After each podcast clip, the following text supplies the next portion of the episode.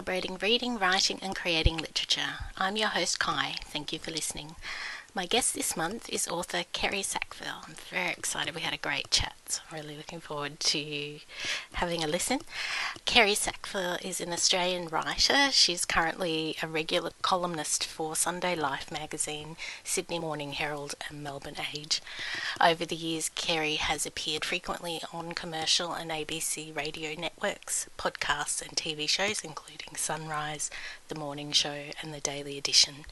Kerri is the author of four books The Life Changing Magic of a Little Bit of Mess, Out There, a survival guide for dating in midlife, The Little Book of Anxiety Confessions from a Worried Life, When My Husband Does the Dishes, a memoir of marriage and motherhood. She's also contributed to three anthologies Split, True Stories of Leaving, Loss and New Beginnings, Hashtag Me Too, Stories from the Australian Movement, Mothermorphosis, Australian storytellers write about becoming a mother. Kerri lives in Sydney's eastern suburbs with her three kids and a recalcitrant cat, enjoys lying very still on the couch. I hope you enjoy our chat. Kerri Sackville, welcome to Totally Lit. Thank you so much for joining us. Oh, so nice to be with you. I'm really super excited to chat to you about your latest book, The Life Changing Magic of a Little Bit of Mess. Hallelujah. Thank Tell you. I'm, I'm actually it. getting I'm getting messages from people telling me that it's actually changed their life. And, you know, I really just intended to write it. I mean, yes, to kind of spread the message of domestic imperfection, but also just to make people laugh. And so the fact that it's really resonating and, and actually helping people to kind of let go of, of their very, very high standards is very nice and a bit surprising. Um, it's great. Yeah, I really wanted just to write something really funny and make people laugh. And, and I think I'm, I'm kind of on the side starting a minor revolution. So that's, that's I'm on board, nice lady. to know. I'm on board. Because there has been a bit of a, movement, um, yeah, to find those things that spark joy, um, Yes. without naming names. Yes, yes, yes, Um, yes. And for someone like me, like I, I work full time. I have two sons with special needs.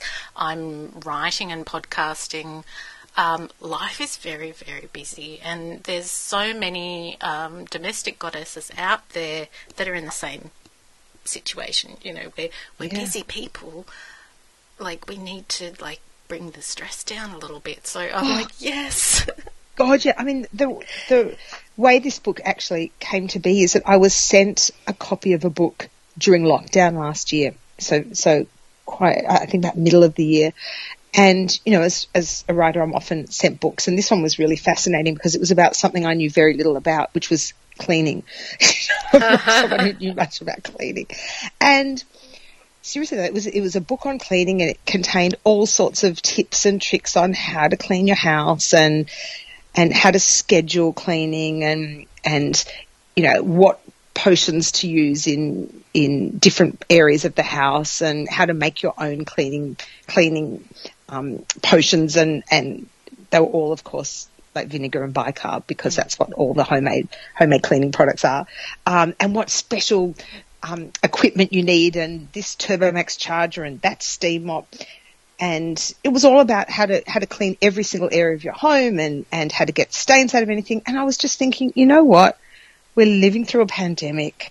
Um, we had floods we had fires um, now this year obviously we're facing war in eastern europe like life is really really hard a lot of people are really struggling do we really need to keep a pristine house on top of all of this, like on top of all the pressures on women to keep everything going? And, you know, not just with the house. I mean, uh, we're required to be perfect in like every area, area of our life. We're meant to be perfect parents and perfect partners and we're meant to have perfect faces even as we age and, and of course, perfect bodies and, and just be generally together and, and happy and grateful. And I was like, nah, it's, it's too just going, much. oh, fail, fail. Yeah. I'm not meeting any of those. Um, No. The standards of being a, a woman, um, if you hold yourself up to those, Yeah. like it's hard work to try and meet, be a 10 out of 10 for everything. Oh god, yeah, and social media just makes it so much harder because yeah, back in in oh 20 years ago, 30 years ago, if you had a, a beautiful, clean, neat, tidy, pristine, perfectly arranged and accessorized home, people would come and they'd see and and you know they might praise you on your nice home and then they go to their own messy homes and, and don't think about it again. But these days, everything's on social media. So I, I did a bit of a deep dive into the whole cleaning and tidying and decluttering industry. And I mean, there are literally Instagram accounts full of aspirational pantries where everything mm-hmm. is decanted into mason jars with beautifully calligraphic labels and and you know walkthroughs of people's homes and and their cleaning schedules and routines and the beautiful children's rooms and it's just so much pressure on top of all the other pressure and I just want to say like it's okay to be imperfect. We don't need, need, to be to. perfect. We don't need perfect lives. We don't need perfect bodies. We don't need perfect relationships, and we certainly don't need perfect houses. You know, there are some things that need to be perfect. You know, like like when I'm in an aeroplane, I really want the plane to be perfect. I want the pilot to do a perfect job. Um, I really like my gin and tonic to be perfect at the end of, of a hard day. I just want the mix just right because mm-hmm. I like to enjoy it. But honestly, if there's like a little bit of dust on my skirting boards, nobody is going to care, including me. My husband and I are opposites, um, so I might have to share some of those aspirational pantries with him. um, he'll love it. Um, whereas I'm like watching hoarders Oh, I um, love and, and he show. cringes, and I'm like, oh, I'm just so terrified that's going to be me one day. Yeah. Yeah. How far away am I from being a hoarder? oh, I'm sure you're fine. I'm sure you're fine. If you can actually move through your lounge room, then you're you're probably okay. Nobody's been injured yet, so we're fine. Yeah. Excellent. No avalanche. So the topics that you write about in your books and in your um, columns that you write they they really aimed and resonate with women especially. What what sort of response do you get from your, your readers about your work?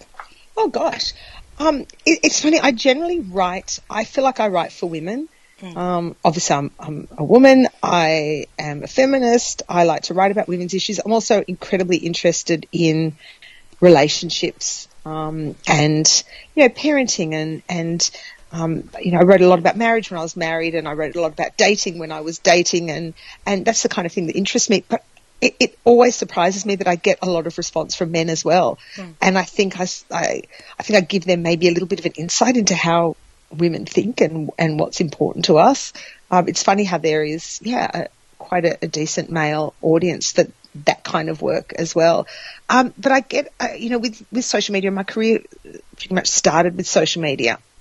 Um, I started my career.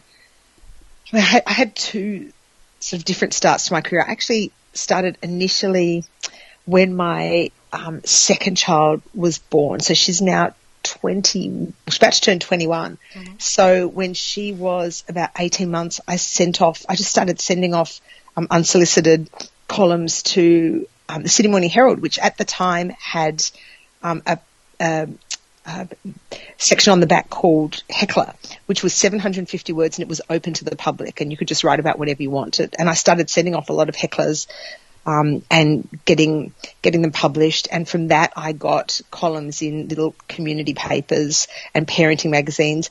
And then when I had my third child, um, my sister died just um, before my third child was born, and I had 18 months where I gave up all my writing. I honestly never thought I'd write again. I just had oh, complete wow. writer's block. I just couldn't couldn't pick up the computer. Mm. Um, and then when she was about 18 months, when my youngest was about 18 months, and she's now 14, I actually went onto Twitter. I'd read about this platform, Twitter, and it sounded really interesting. And I started tweeting. And at the time, you know, the tweets were 140 characters. Um, and it was Flash it was a really fiction. yeah exactly and it was a really great way to I, I felt to get my mojo back mm. um, and start you know just writing these these very short kind of pithy tweets and from there people started responding to my tweets and it was also at a time when Twitter was kind of in its infancy and I think it was much easier for people to get noticed on Twitter mm. and people were asking if I had a blog and I, I didn't even know what a blog was but then I I thought why not give it a go so I started blogging and the blog got some attention. And from that, the rest followed. So from that, I got an agent and I wrote a book and then another, and, and then I got columns in major publications. So that's a very long-winded way of saying my whole career has been about, I guess, a very immediate interaction with readers. Mm. So from the very beginning, it was about the responses I was getting to my tweets, and then it was the responses I was getting to my blogs. And then when I started writing columns, you know, I was always putting it on social media, and it's such an immediate response. And the difference between that kind of writing and writing books is that when you write a column or you know back in the day when I was doing blogging I don't I don't have my blog anymore but when I was still blogging and it's, it's similar to writing a column you write something that might be you know it can be between 450 and say 800 words it doesn't take too long you put it out there you get an immediate response you know what resonates you know what doesn't um, and you can have something that, that does incredibly well and, and is retweeted and reposted and gets a lot of comments and then the next one might not. The next one might not hit it. Mm. Um, and you know, you get a feel for what works and what doesn't. Sometimes you have no idea. Sometimes it's it's really surprising. The the pieces that I I really work on and think are brilliant, and this is going to be, you know, the, the one that goes really viral just kind of sink almost without a trace, and then I'll just write something in 20 minutes, and people love it, and and you know, it's getting dozens or hundreds of, of retweets. Mm. Um, but the difference between that and writing a book is that when you're writing a book, there's no response, there's nothing. You're hmm. sitting, you know, for months and months writing something and you have no idea how it's going to be received. And then you put it out into the world. Um, and so it's so much scarier. And so when the responses start coming in for that, it's actually so much more gratifying because you've taken a big risk and you've spent so much of your time and and um, you just hope it, you just hope it's going to hit. You know, you hope it's mm. going to resonate with people.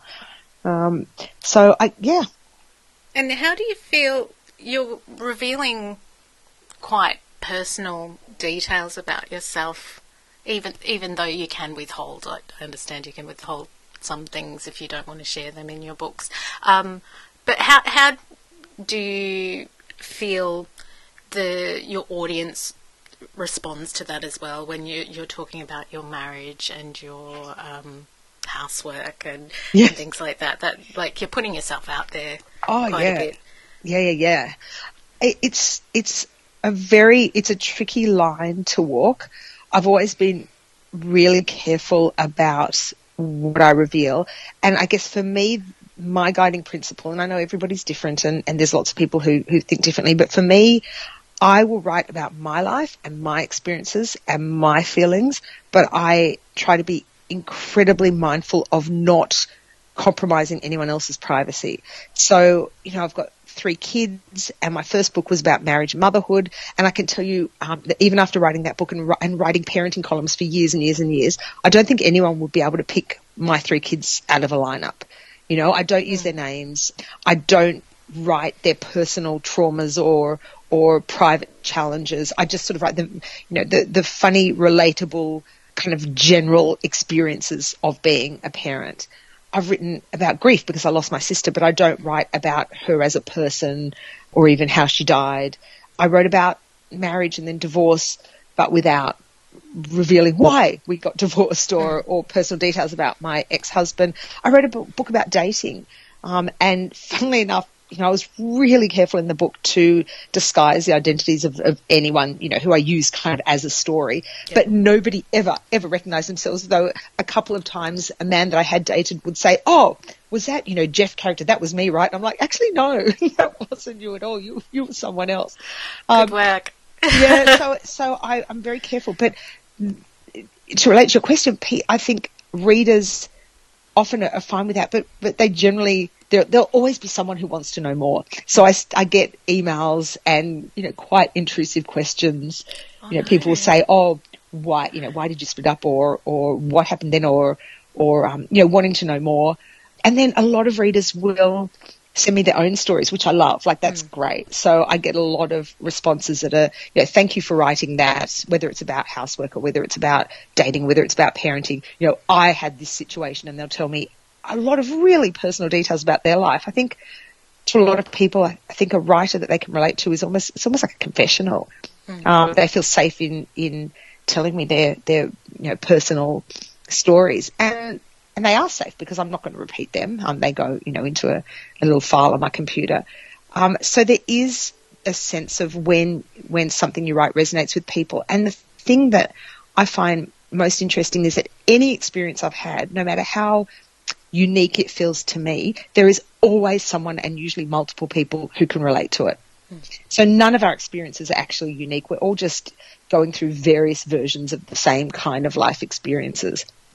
So true. Uh, when I was looking at your list of books, I was like, oh, we've had done so many of the same things because um, it's just a natural part of life that there's sometimes there's a marriage breakup or sometimes you're dating as as an adult in, in middle age and those yes. sorts of things. So I'm like, oh, okay, I can relate to this lady. So going back to when you first started writing, what was the motivation for you um, submitting, say, to the Heckler? What what were you were you wanting to launch a writing career, or, or... Oh no, I didn't. I, it, it wasn't that. Um, wasn't that purposeful? None of my career's been that purposeful. um, it was no. It was really just a case of I. I'd always loved to write. I wrote at school. I loved studying English. I actually went to uni and started a degree in English and linguistics. And then for some reason that I still am not sure about, I kind of freaked out after two years and decided it wasn't vocational enough. Mm. And I transferred to social work and I ended up doing a degree in social work and I worked as a social worker for a few years. I don't think I was great at it. Um, I think I was very young and really didn't know what I was doing. I didn't have the life experience. Yeah, it's so challenging. I didn't have the life experience to be counselling people, I think, at that time. And then I moved into various other um, work in human resources and recruitment. And then after I had my son, so my first child, I just, I thought I was going to stay home with him for a while. And after a few months, I kind of got restless and I went back to uni and I finished my degree. Um, I finished my original BA in English and linguistics and I loved it. Like I loved that. That was just such a privilege. And, um, and then I just was right. I always wrote. I wrote journals. Um, I wrote, you know, little ridiculous poems. I loved to write. And I had an idea. I remember just reading the Heckler thinking, oh, I could write something. And I remember the first Heckler was a funny piece called Sleep is the New Sex and it was basically about how new mothers crave sleep like we used to crave sex. Yes. Um, and you talk about it. You know, oh, I had such a good one last night. You know, I was up and down all night. Um, oh, it was so satisfying. I slept for eight hours. So it really was just a question of, oh, I've got something to say. I love reading the Heckler. I'll send something off. And then I had lots of other ideas and I kept sending them. And I was actually approached uh, to write for a community paper. And I thought, oh, people like my work. And I did, you know, I had um, quite a few years of just writing these columns for, I said, the community paper and then um, a, a, parenting magazine here and, and, one in New Zealand that just happened to see me. And then I gave it all up, as I said. And then it was really just a question of, oh, Twitter looks interesting.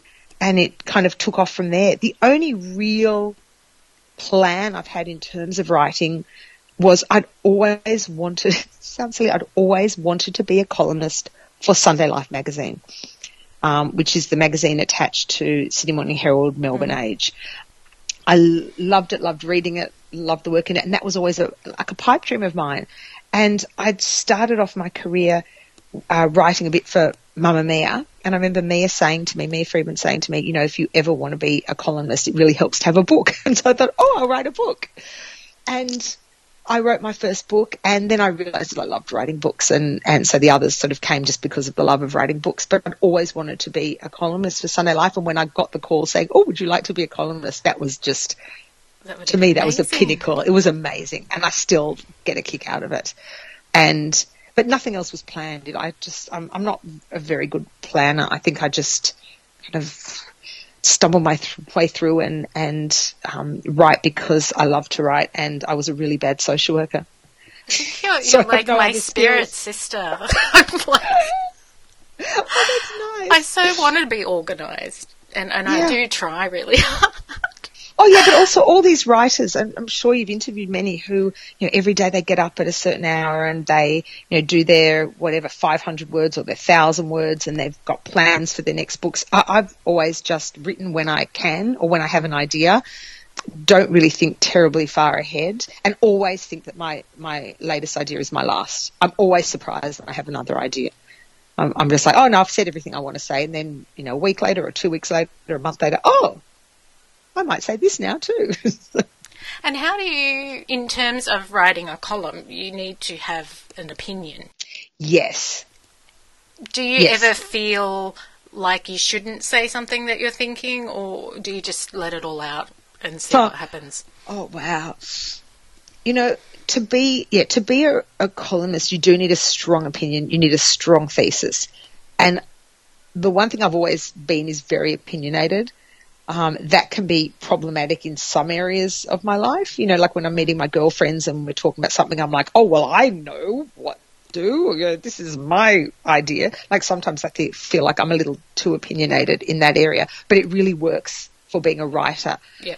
I've made some mistakes. I'm, I'm not going to mention which ones because I don't want people looking them up, but there's been one or two times over the years when I was asked to write something by an editor and I wanted to please the editor and and agreed to write something about a topic that I really shouldn't have been writing about that I mm. just wasn't you know didn't have either expertise in or didn't have a well formed enough opinion and so I and then you, know, you, you just realize when it comes out that you you don't know it just wasn't either it wasn't a strong enough thesis or people are calling you out on basically on on you know not really knowing what you're talking about. It's only happened a couple of times, but it really left a big impression on me. And so I have in the past turned down work, um, not infrequently. When you know I'm in the very fortunate position where editors will sometimes contact me and say, "Hey, Kerri, would you like to write about such and such?" You know, you know or they'll say, "Do you have an opinion on on say this?" this thing that's happened in the media or this person that's that's making news and if I don't feel I know enough about the area or that I don't have something worth saying, then I'll say no, which is hard because it's paid work. But when I do have an opinion, no, I must say I, I don't really feel, oh, I should hold back. Um, if it's something that I feel I know a bit about and that I have a strong opinion, but I try very, very hard to think both sides through before I start to write. And I always try to imagine whatever my perspective is, I try to imagine how people would argue with me. So, you know, whoever, like, people are going to come with the opposite point of view. So I try to anticipate what that is and I guess write the, that argument into my column. So sort of address any potential critique or criticism into the column, um, so that I can address it before it actually comes out. Um, in, you know, embed the imposing argument into it um, in anticipation. So that's what I try to do. But you know, you never know. Like there, have been things that I've written that I think are, are, pretty innocuous and not very controversial, and people would just jump on it. I remember once writing a column about how I hated playing board games because I do. I hate playing board games, and when you've got kids and they want to play board games, and I just can't stand it. And I thought it was just such a and like a fluff piece. And I got so badly trolled by people saying, you don't know what you're talking about. Board games are the best and you don't know what the good board games are and, and you should try this and what would you know? And it was just brutal and people were so fired up and I just hadn't seen that coming. So there's always something that's going to surprise you. So you um, need to I, have yeah. a thick skin? Yes. And, and I, I do I do, and the only times I really get upset is when I realise I've messed up. Right. Okay. And you know, with that column, with the board games column, I probably did mess up because I was referring to, you know, a, a limited range of board games, and I, I, hadn't made it clear that I had played a wider range because I didn't realise how strongly people would feel about it, and I felt silly because people were then saying to me, "Oh, but you haven't tried X, Y, and Z." And it was like I have, but I just didn't write about it. So I, I get I get annoyed at myself when I feel like, like I've you know, missed something, I haven't made the point properly. Um, but in general, I, I understand that whatever I write, there'll be, even if there's like 99% of people writing to me saying, oh my God, I love this, you made me laugh, this is hilarious, or yes, this really resonates, or I agree, there'll always be, be someone, and sometimes many people who disagree. And you've just, you can't take all the praise and have people you know, jumping into your inbox saying, "Oh, I love your work," without accepting that there'll be people who can't stand it. Yes. Mm-hmm. I must admit, I fired off an article to Mamamia last week without really thinking it through, um, and they didn't respond, so I'm relieved. Oh gosh. um, yeah. But um, just in, uh, it was in comment uh, regarding um, children with special needs because I have two sons with special needs, and um, I, I realised in my work I can't really comment on um, political things. So, so my day job I shouldn't really be writing things in comment. Right to politics, and I'm not really sure if I could handle anybody telling me they didn't like it either. Yeah. It's, so um, maybe it's because it's too personal. But yeah, I was kind of relieved. So thank you, Mamamia, for not reading my email. oh, you know what's going to happen now? Like they'll, they'll email you like tomorrow and say, "Oh, we want to run that piece." Oh, it's not not current anymore, so okay, it should good. be fine. But um, yeah. yeah. but I think it, yeah, definitely in my case, I need to think through what I'm writing and what impact it will have once I send it out into the world. Um, yeah, and it can be hard to do that. As I said, you, you think you you can anticipate everything, but there'll always be surprises.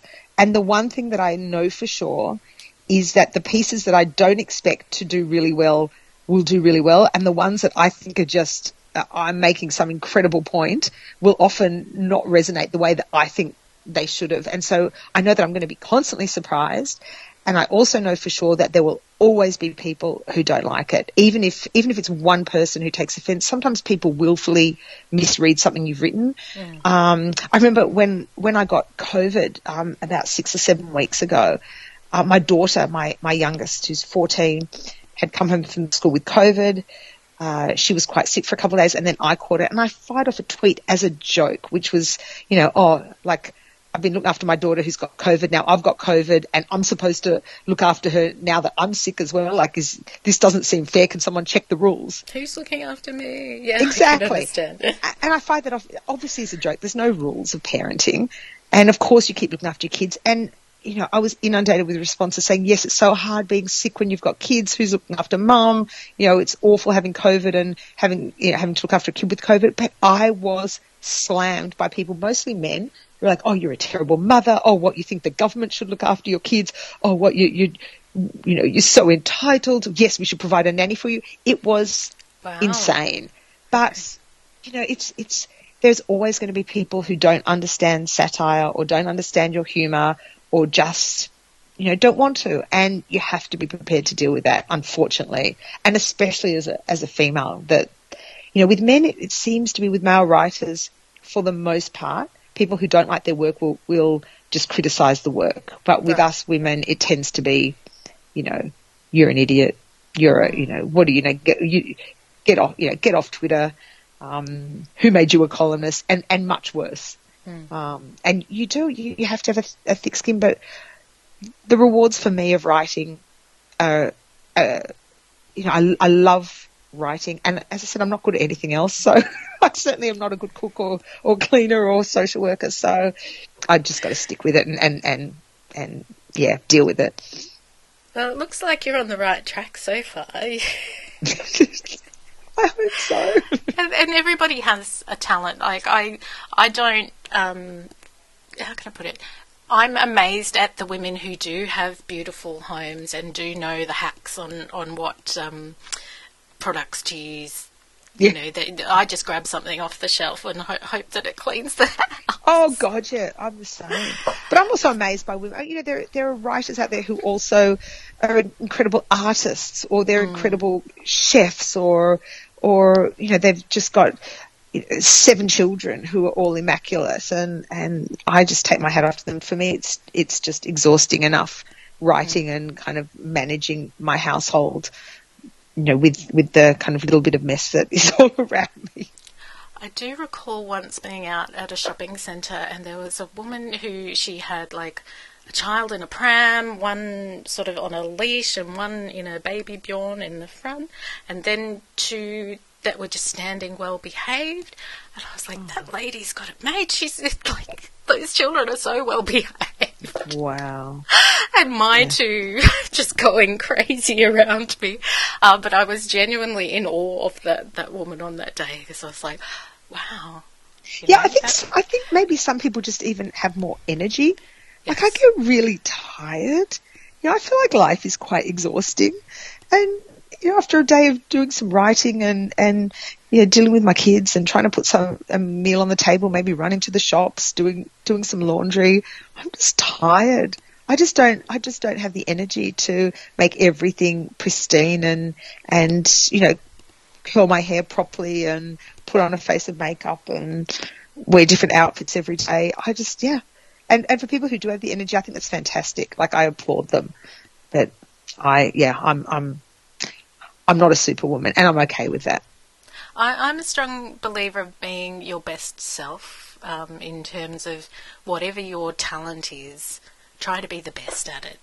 You know, Yeah. so I know that I'm a writer, so I'm trying really hard to be the best I can be at it, even though it's all in the cracks at the moment. it's all squeezed in in the time that I have. Um, but that that's just because of, of my personal circumstances. But Yeah. like, if you're wonderful at a certain thing, do it and be great at it, and just be the best. You know. Yeah, And that's A- if and it helps if you love it as well. do it. yeah, abs- absolutely. Whatever it is, you know, people who do take great pride in their house. I mean, this book is not about about um, you know trying trying to convince people who who do that and love it not to. You know, the book is for people who are doing it because they feel they should or because society is telling us that this is how we should be. You know, I've I've got friends who are incredibly neat. Like the the my friend who this book is dedicated to, Kylie. You know, I said to, to Kylie, who's a person living bravely with neatness. She loves it. Like she loves keeping an immaculate house. She gets a great deal of pleasure from it, and she's you know also incredibly productive in other areas of her life. But you know, th- this is for people who who don't love cleaning their house, who feel that that they need to kind of keep it a certain way because either social media or their mother-in-law or or some cleaning book tells them they they have to. And I'm saying it's okay. Like it's all right to drop your standards just a bit. It's okay not to be perfect. It's okay to have just a little bit of mess. Um, and it's quite liberating as well, I think, just in, in all areas of life, just to understand that we don't have to be perfect. Um, and even in writing, you know, I really do, I, I, I'm passionate about it. I love it. I want to make the absolute best books that I can possibly produce. I want to write the best columns. But I also know that, that, you know, in any creative field, you have to know when to stop. Like you have to be able to say, enough. I've, I've done my best. I've worked really hard. I've made it as funny or as moving or as beautiful or whatever as as I can. Um, and now it's just time to put it out into the world because if we're constantly, constantly striving for perfection in our creative work, we'll never stop. You can always make it better. You can always fiddle with it. You can always edit it one more time. Um, you can always have another go at it. Um, and and you know, there's also something to be said for for making your your art, you know, doing your writing and actually putting it out into the world and and entertaining people. And I think you just make yourself anxious. Yeah. Um, if you can't leave something alone or can't decide it's time to stop, you end up like a little ball of anxiety. Which was your other book that I was like, yes, Yes, this lady knows who I am. yes, exactly. And also, I think it's it's really uh, uh, when you're writing columns, I think it's it's very good training for that because you know you might get a brief or you might pitch an idea to an editor and they're like, right, can you have it in in two hours? And you just have to do it, and you have to do your best and write it, and then say, okay, enough. You know, I've got to send it off now. And so it's quite it, it- it's quite a skill, I think, to be able to say, right, I've I've it, it's good enough. This is as, this is as good as it's going to get in this time frame rather than and also I don't have the attention span to work on one book for 10 years. You know I would much rather you know write a book in a year and then move on to to something else. Um, there's too much to write about. There's too much to think about Now, I've got some uh, quick fire questions that I do every podcast to Yep. um, just let your readers um, get to know you a little bit better. Um, so I'm going to start with Did you have a favourite book growing up? Oh God, yes. Okay, so so Pride and Prejudice is probably one of my all-time favorite books. Um, but there is, I mean, that's that's the classic. But there is a book called Brother of the More Famous Jack by Barbara Trapido. Not everybody has heard about it, but anyone who has read it loves it. It is just, I know that book back to front, inside out. Those characters live in my head. I feel like they're my, you know, my second family. I love that book. Um, I've reread it so many times. It's literally fallen apart, but I don't want to get a new copy because my old copy feels like home. So that's Oh. your answer. And if you could go back to the beginning of your career, what advice would you give yourself? I wish I'd started earlier. You know, I left uni, as I said, I, I um, left my BA after two years, my Bachelor of Arts, because I thought it wasn't vocational enough. And I went and did social work. And I really wish I'd stuck with it. I wish I'd done my BA and I wish I'd started writing back in my 20s. I can't imagine where my career could have been. I mean, I, I really started writing seriously um, in my 40s. So I, I wish I'd started earlier and, and I would, that's what I would say to myself. I'm the same. I thought, oh, you'll never make money as a writer, so I was working in a bank, and I really oh. only started writing 2017. Um, yeah. So I'm happy to have pushed myself as far as I am at the moment, but yeah, starting earlier.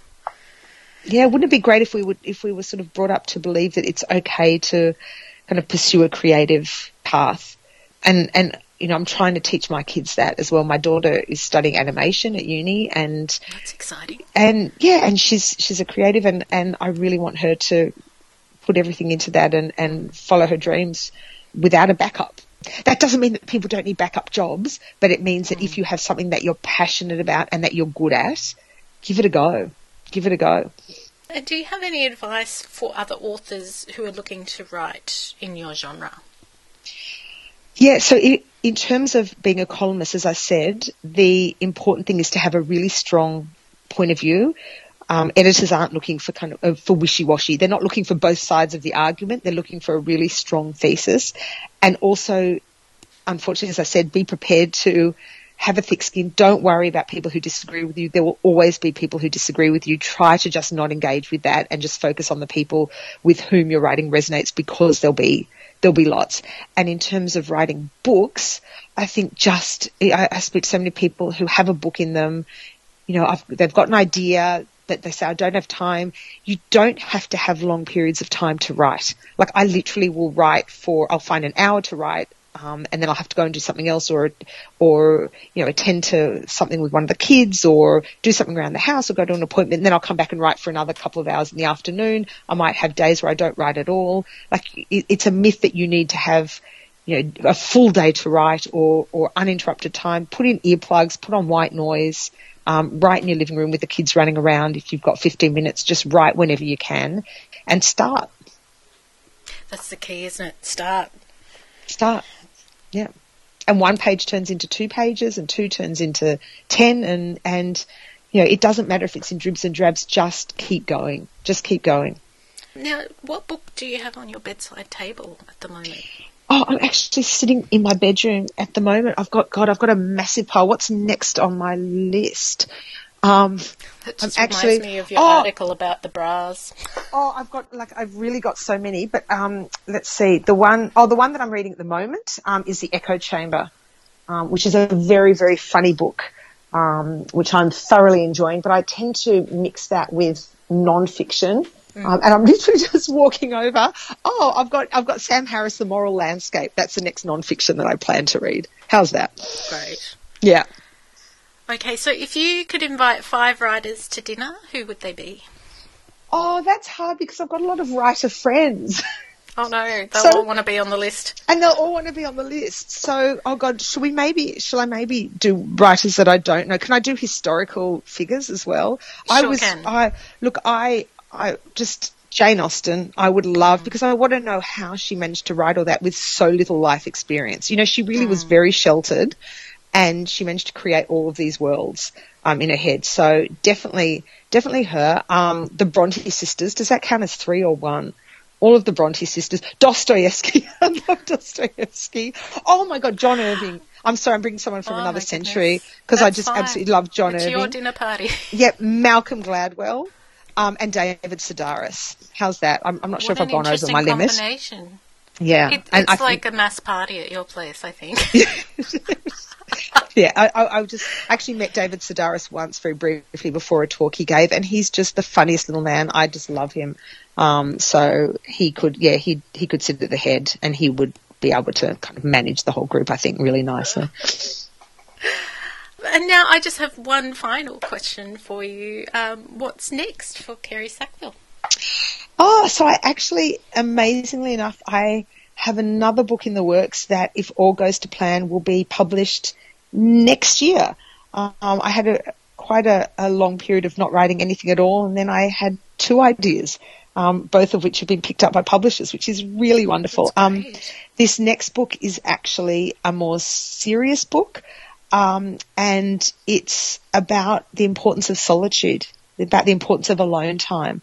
Um, I think that in um, in the current in the world that we live with social media and constant connectivity and kind of this whole focus on being extroverted and and um, relationships and and um, everything's about our, our interactions with other people. I think a lot of us don't spend any time with ourselves.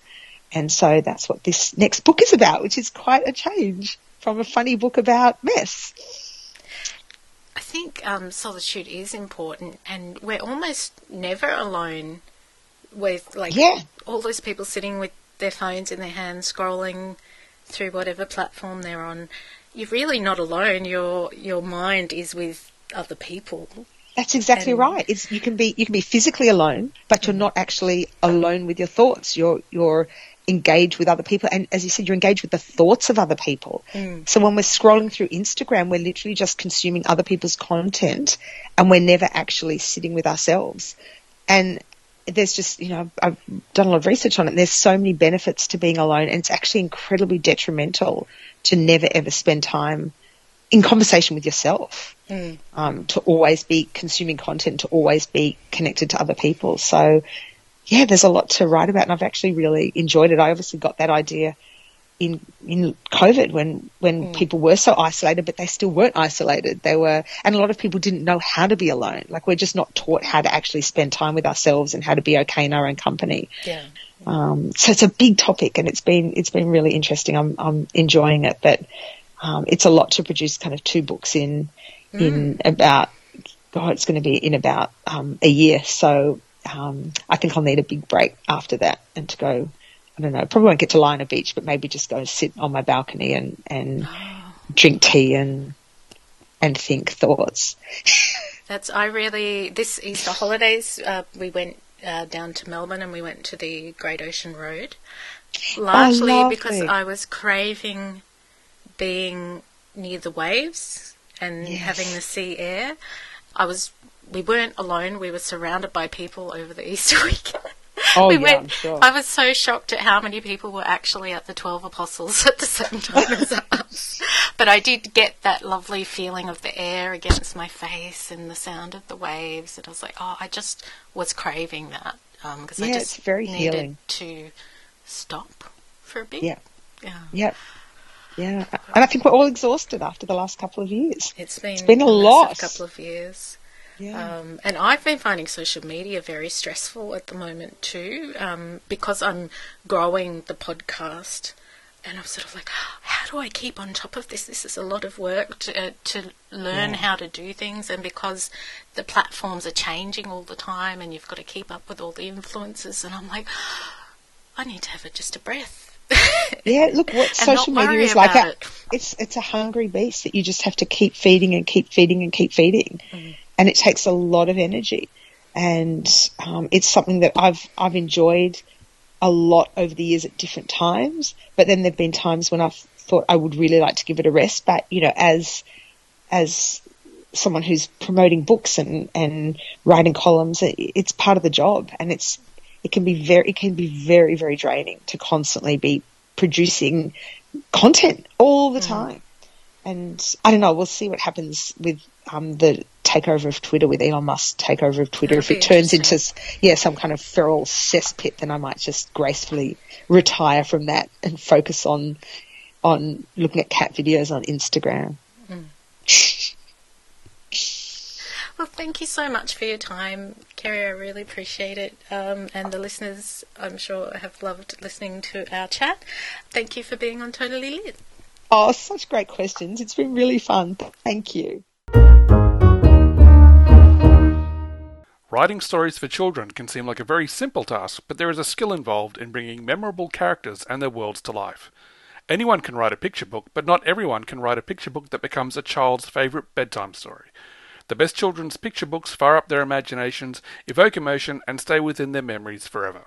Authors Online was created to provide aspiring authors the knowledge, skills, and resources they need to become a published children's book author. Our extensive industry knowledge will be shared with you and provide you with the basic principles behind writing for children, picture book publishing guidelines, and updates on the current market and publishing environment. And as a special offer for Totally Lit listeners, if you go to authorsonline.com.au, you can apply the discount code of LIT20, that's L I T 20, to access discount content at authorsonline.com.au. Now I'm super excited to kick off a new segment for you this month, Picture Book Corner. This is a segment to celebrate all things picture books. If you have a picture book, launch, review, or any exciting news related to picture books, give me a yell at totallylitpodcast at gmail.com and I can share it in this segment. My first guest for Picture Book Corner is the amazing Ali Stegert, children's author and Squibby Australia East Queensland Branch Assistant Regional Advisor. Alison's life is filled with laughter and smiles thanks to her funny husband Paul, two snotty dogs, Huckleberry and Fink, and three grown up daughters. Born and raised in the US, Ali has long called Australia home. She's lucky to live in Gubbi Gubbi country, the beautiful Sunshine Coast. Ali Stegert, welcome to Totally Lit. Thank you for joining us today. Thanks for having me. I'm very pleased to uh, speak with you. I'm very eager to chat to you about Squibby Queensland. Um, can you tell me a little bit about Squibby and your role? Sure. Squibby is the Australian way of expressing SCBWI, which it's known as in most other parts of the world, which stands for the Society of Children Book Writers and Illustrators. And in Australia, we see fit to call it Squibby, even though SCBWI doesn't really spell Squibby.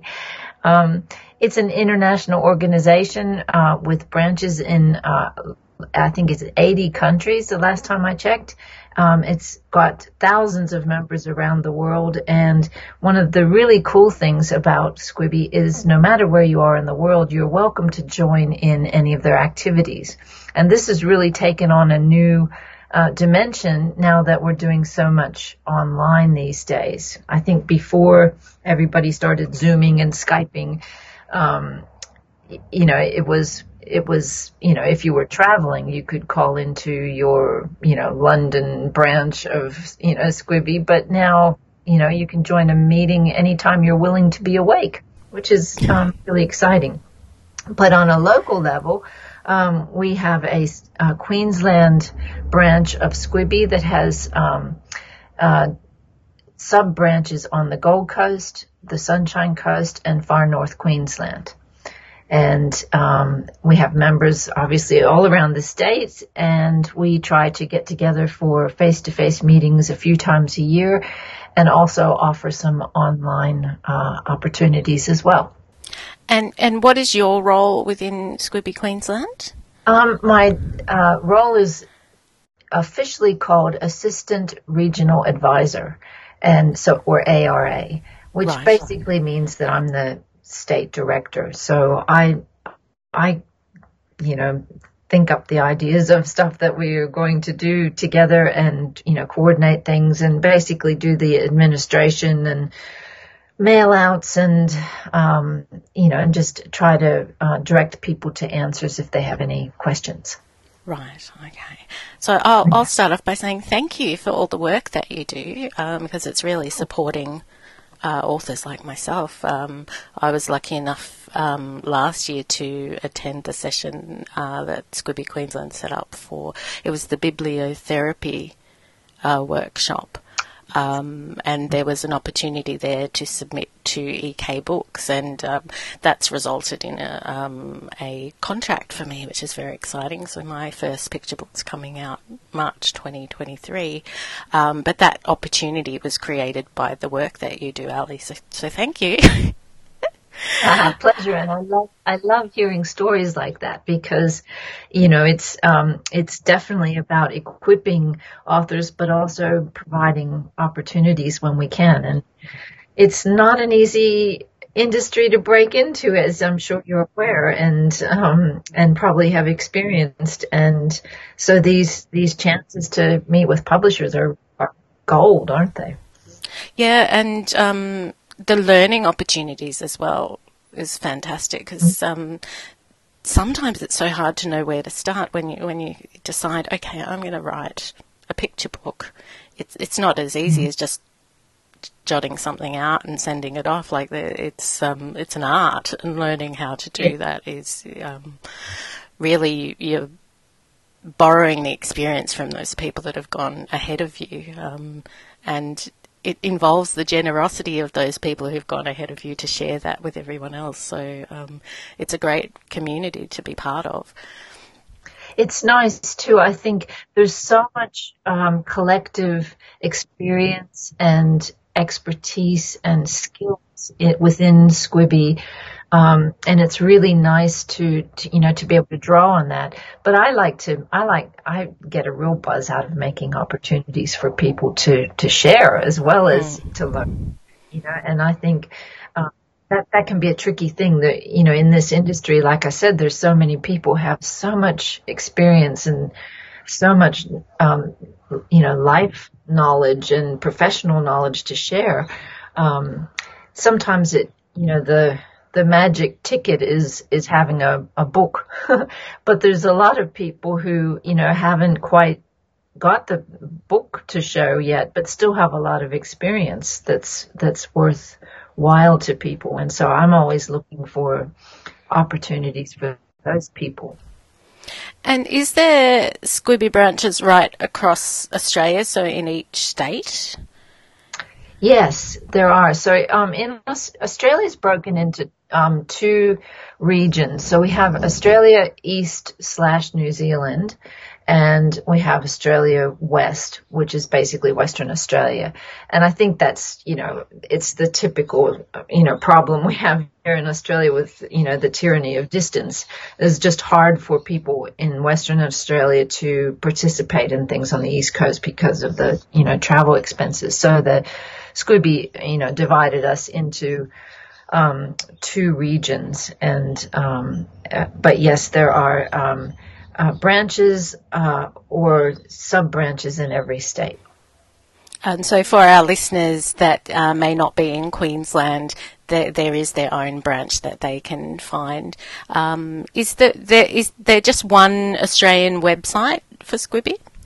There is, um, but the, the probably the the fail-proof way to find it is to go to squibby.org, which is the international hub for for Squibby, and um, it has a tab on the menu that says regions. And if you go to that, scroll through the American states, and then it has um, international regions. Australia East, I think, is at the top of the list. If you click on that, it takes you straight to the um, Australian website. But the Australian website is australiaeastnz.squibby.org. Um, so it's, you know, that's a little bit longer to remember and there's lots of letters to mess up. So I always, I always go through squibby.org and I find that that's the easiest way to, to get there. I'll, I'll pop some links in the show notes for everyone so they can easily find where they need to go. Um, so, for uh, an emerging author or a, somebody starting out, what would be the benefits to them to, to taking out a membership with Squibby? Um, I think that the Squibby's biggest draw card is something I've mentioned already, and that's the international reach. Um, so it's it's equipping you on a local level, but also giving you, um, you know, a big, a big, you know, vision, a big um, swimming pool to swim around in. Um, so that's that's your biggest uh, advantage of Squibby, I think. Um, but there's there are uh, local um, and when I say local, I mean Australian uh, critique groups that you can join. So people might like to join the picture book group, group for example, and you get um, placed in a, a online group. Um, you know where people work together on their on their writing and um, and it can be you know a real I know a lot of um, really great friendships have um, uh, come through that.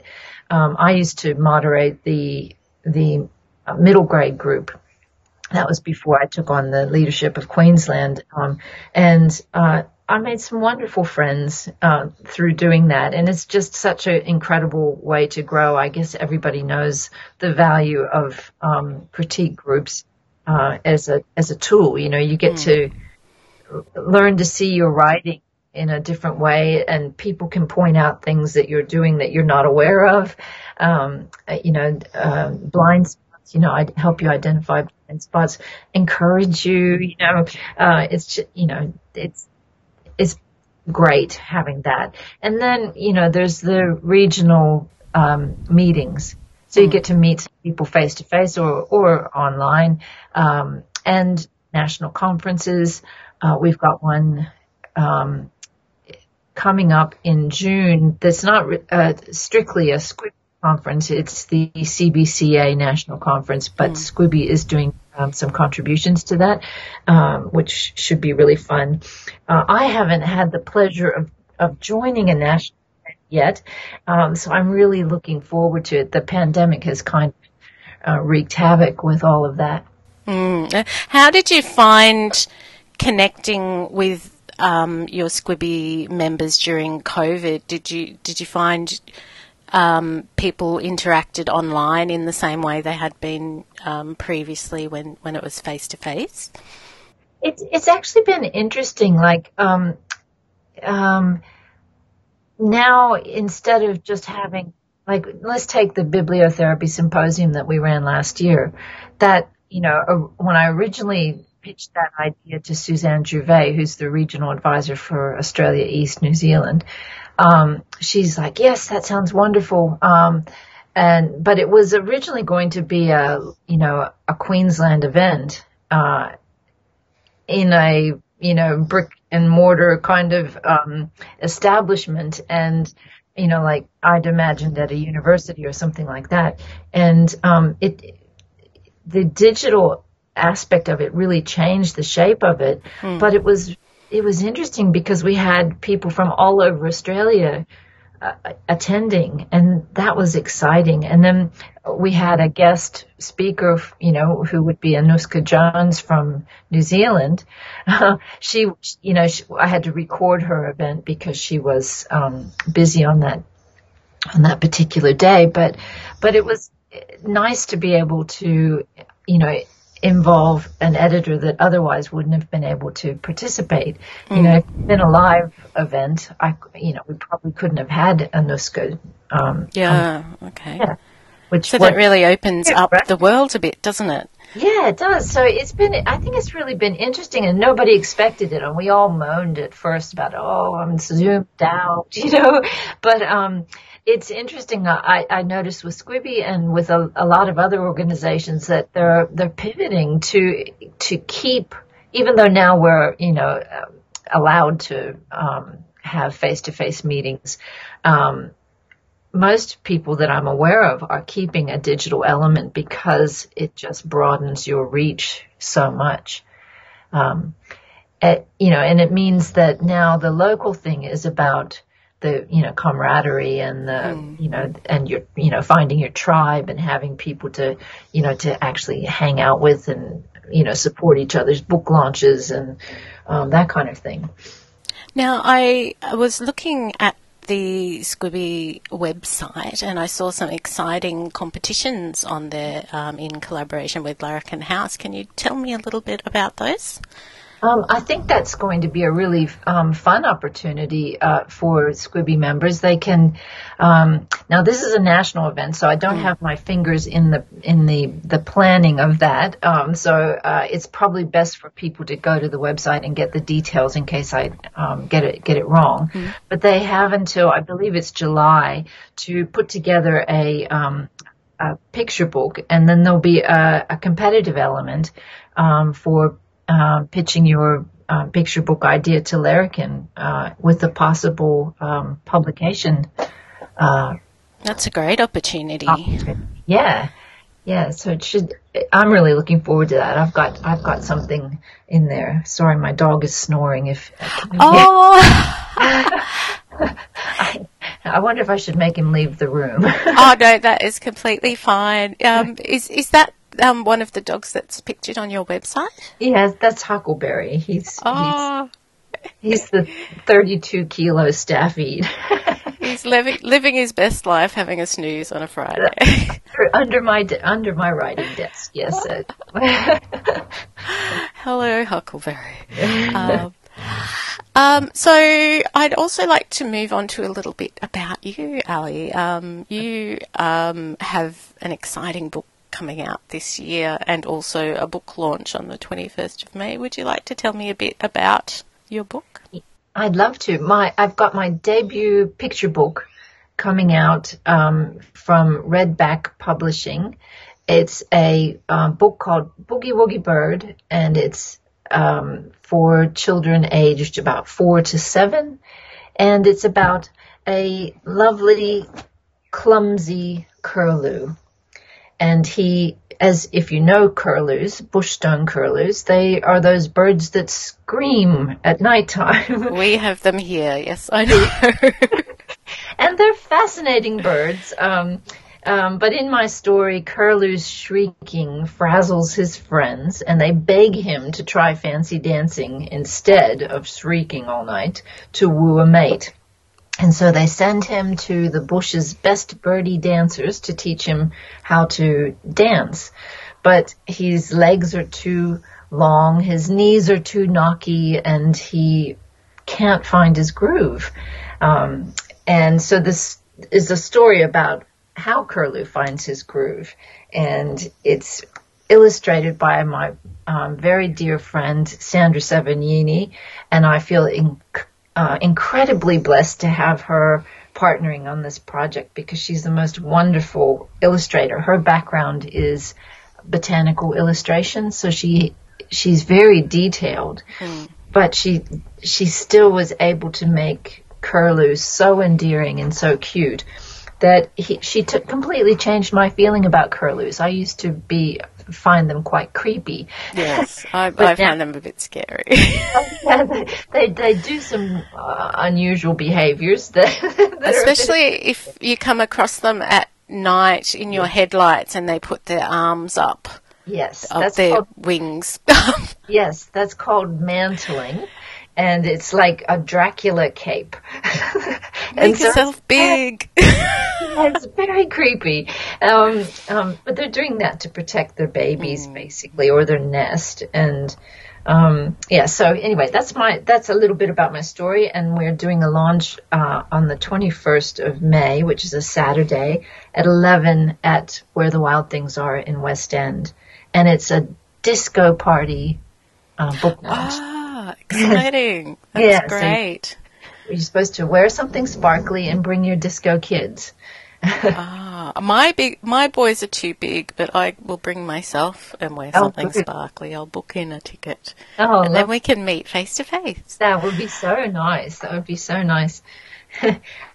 um, I'm I'm hoping there will be children there because I'm going to be very silly and um and if I don't have children in the audience, um, I'll probably be very self conscious. It is interesting because um, I go to book launch events and, and don't have any kids to take in tow anymore because my mm-hmm. boys are big. And I'm like, oh, I think I've just got to find my inner child for this. Yeah.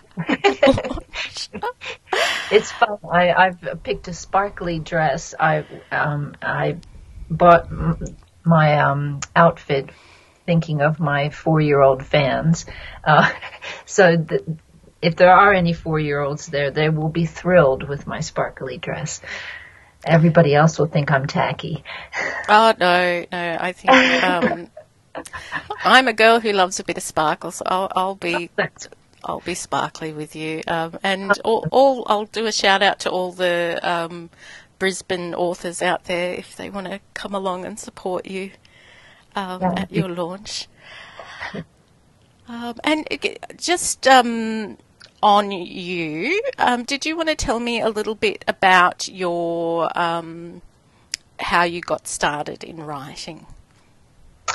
Yeah, um, I've been following this dream of creating children's books since 2009. And um, I don't have a lot of books to show for it. In fact, this is my first one for, for 12, coming on 13 years of, of, um, of writing. But I do have lots of friends that I've acquired along the way, and I feel incredibly blessed um, by that. I, I have loved being a part of the writing community in, in Brisbane it's wonderful. It's vibrant. It's accepting. It's um, it's just so much fun. and they're just the best people in the world. Um, I've I've done a lot of the things that you know writer people do. Um, attend conferences and enter competitions and um, all of that stuff. And um, and through the years, I've um, had lots of rejections, um, but I feel like that's been my training ground, and it's forced me to work really hard um, and to keep improving. And I know I still have a lot of improvement to go, but um, I'm having fun while I'm doing it.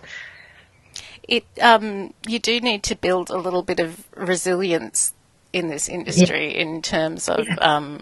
Dealing with rejection. Um, I've just been recently. I, I attended Kid Lit Vic last weekend, which was an amazing experience. It was oh, one, wonderful to connect with other creatives and people in the industry, but it also was a little bit. It was hard work doing the pitching and not taking anything personally. Um, yeah, especially yeah. when you're sort of revealing all your your little stories that you've created that are close to your heart, and and sort of walking away going, "Oh, nobody really liked those." Yeah, it's tough, and and and I don't think it ever stops um, feeling that way. I mean, even I've heard people who have lots of books say the same thing that it still stings, you know. So, oh yeah, it's tricky. Um, it's lucky though the the rejections are always so kind, like um, yeah. That, that it's like oh this they, they give you positives about it, but also oh it's not right for me. It's like oh no. yeah, yeah. Um, and can you tell me a little bit about the Remarkables? Yeah, I'd love to. Um, so, The Remarkables is probably my big breakthrough, and that is um, the result of a competition that I entered.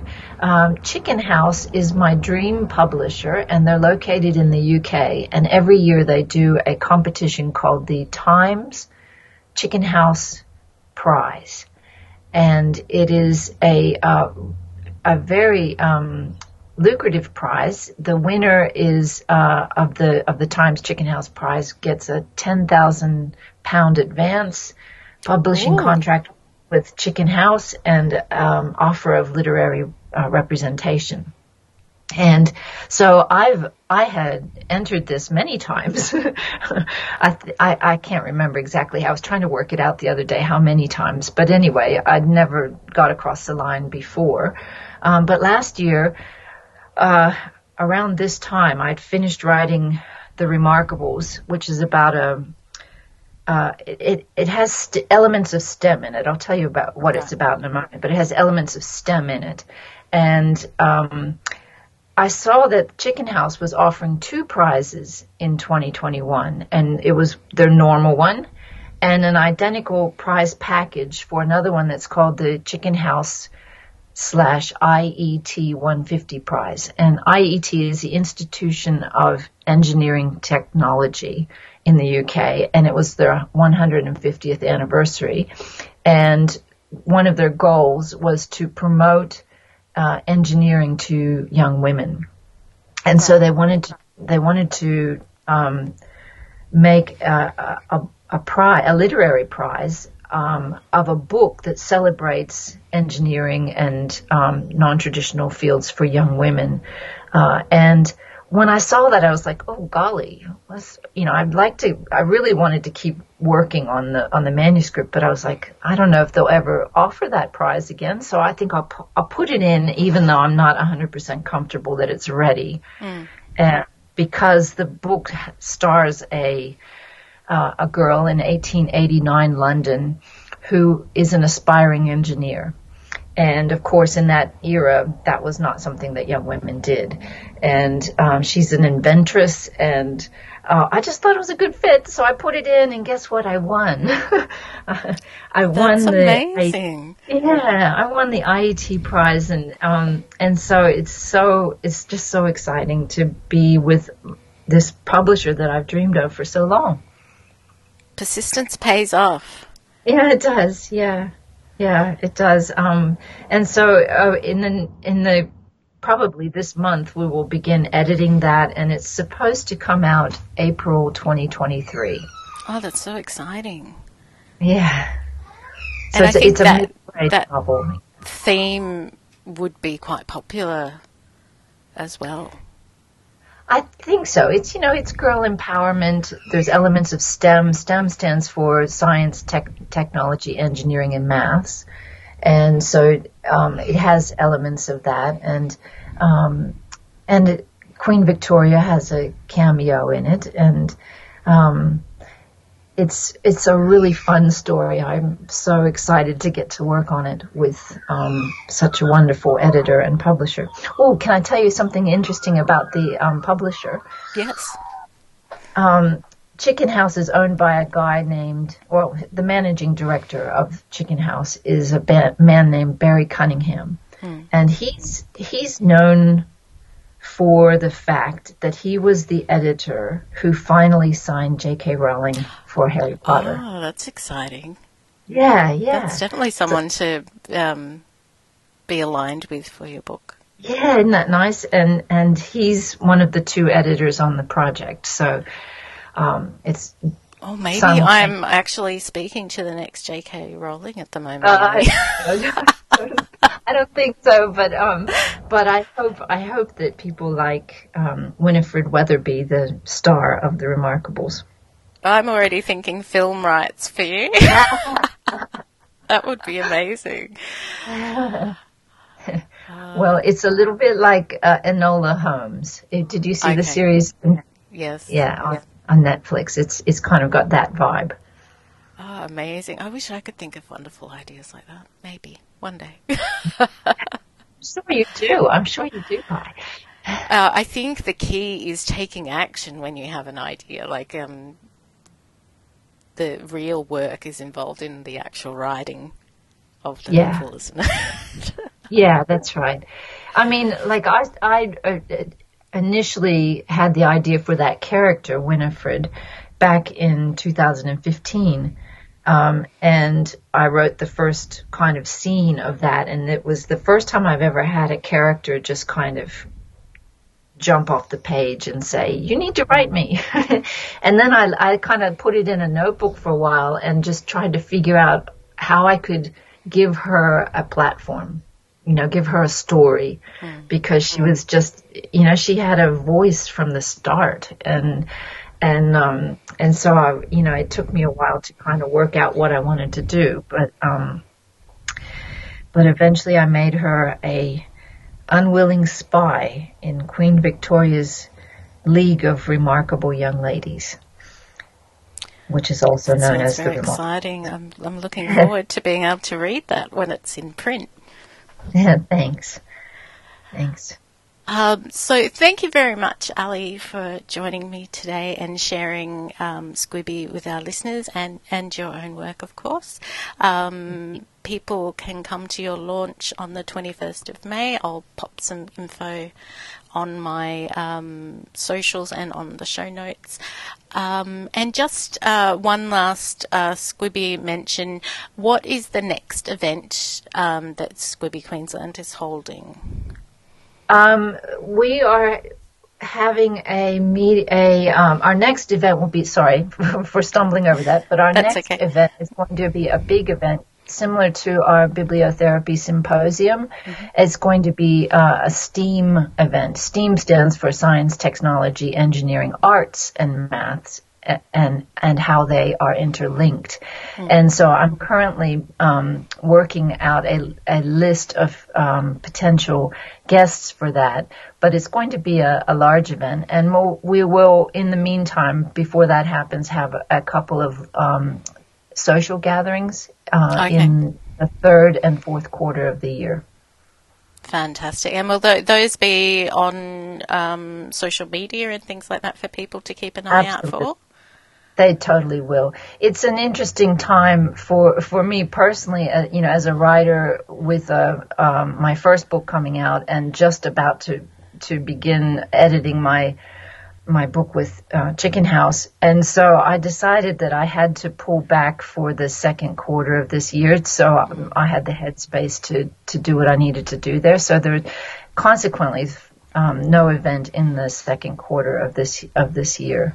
Um, but yeah, we'll we'll um, we'll have some social events in the third and fourth quarter, and then a big event um, for STEAM coming up. But that that one's in the pipeline at the moment.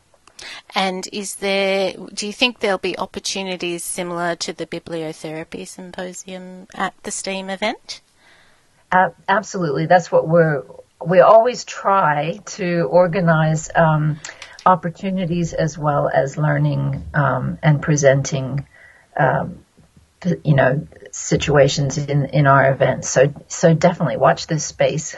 Amazing. That will be a great opportunity um, for for writers to be involved with that. And um, um, yeah again thank you so much for the work that you do. We appreciate it. Um, oh, and thank you for being on totally lit. Thanks for having me, Kai. All the best, and thank you for what you do for the uh, writing community as well. Uh, I love it. Yeah, I've been really enjoying it. it so, oh, thank you. Totally Lit is an independent podcast. You can help support us to continue to chat with wonderful Australian creatives by leaving a review on iTunes or sharing the Totally Lit socials with your friends. You can also make a contribution at www.buymeacoffee.com backslash totally lit. For those of you who know me, I'm kind of a caffeine addict, so you can keep me fueled with caffeine, and this will also help with equipment and podcasting platform fees, etc. I love to interact with our listeners, so feel free to say hello either by email or social media. You can email me at totallylitpodcast at gmail.com or find me on Facebook under Totally Lit Podcast and on Instagram. I've also recently created a group on Facebook called Totally Lit Writing Community. It's a space to continue the conversation and share your writing successes, events, launches, and latest projects. Jump onto the group and say hello. And just in case you haven't had enough of my voice, I'm excited to share that I'm working on a new podcast project with my partner in crime, also known as award winning children's author Michelle Worthington. Mother of a Podcast is coming to the airwaves soon. We've released two episodes you can check out. Um, one of those is with the amazing comedian Jenny Wynter. It is a podcast for neurodiverse mothers of neurodiverse children to feel seen and heard and to build a community with compassion and support. You can jump onto Facebook and follow our page, Mother of a Podcast, to keep up to date with our latest news and episode release dates. Thank you for listening to Totally Lit, and don't forget to go out into the world to read, write, create, ignite.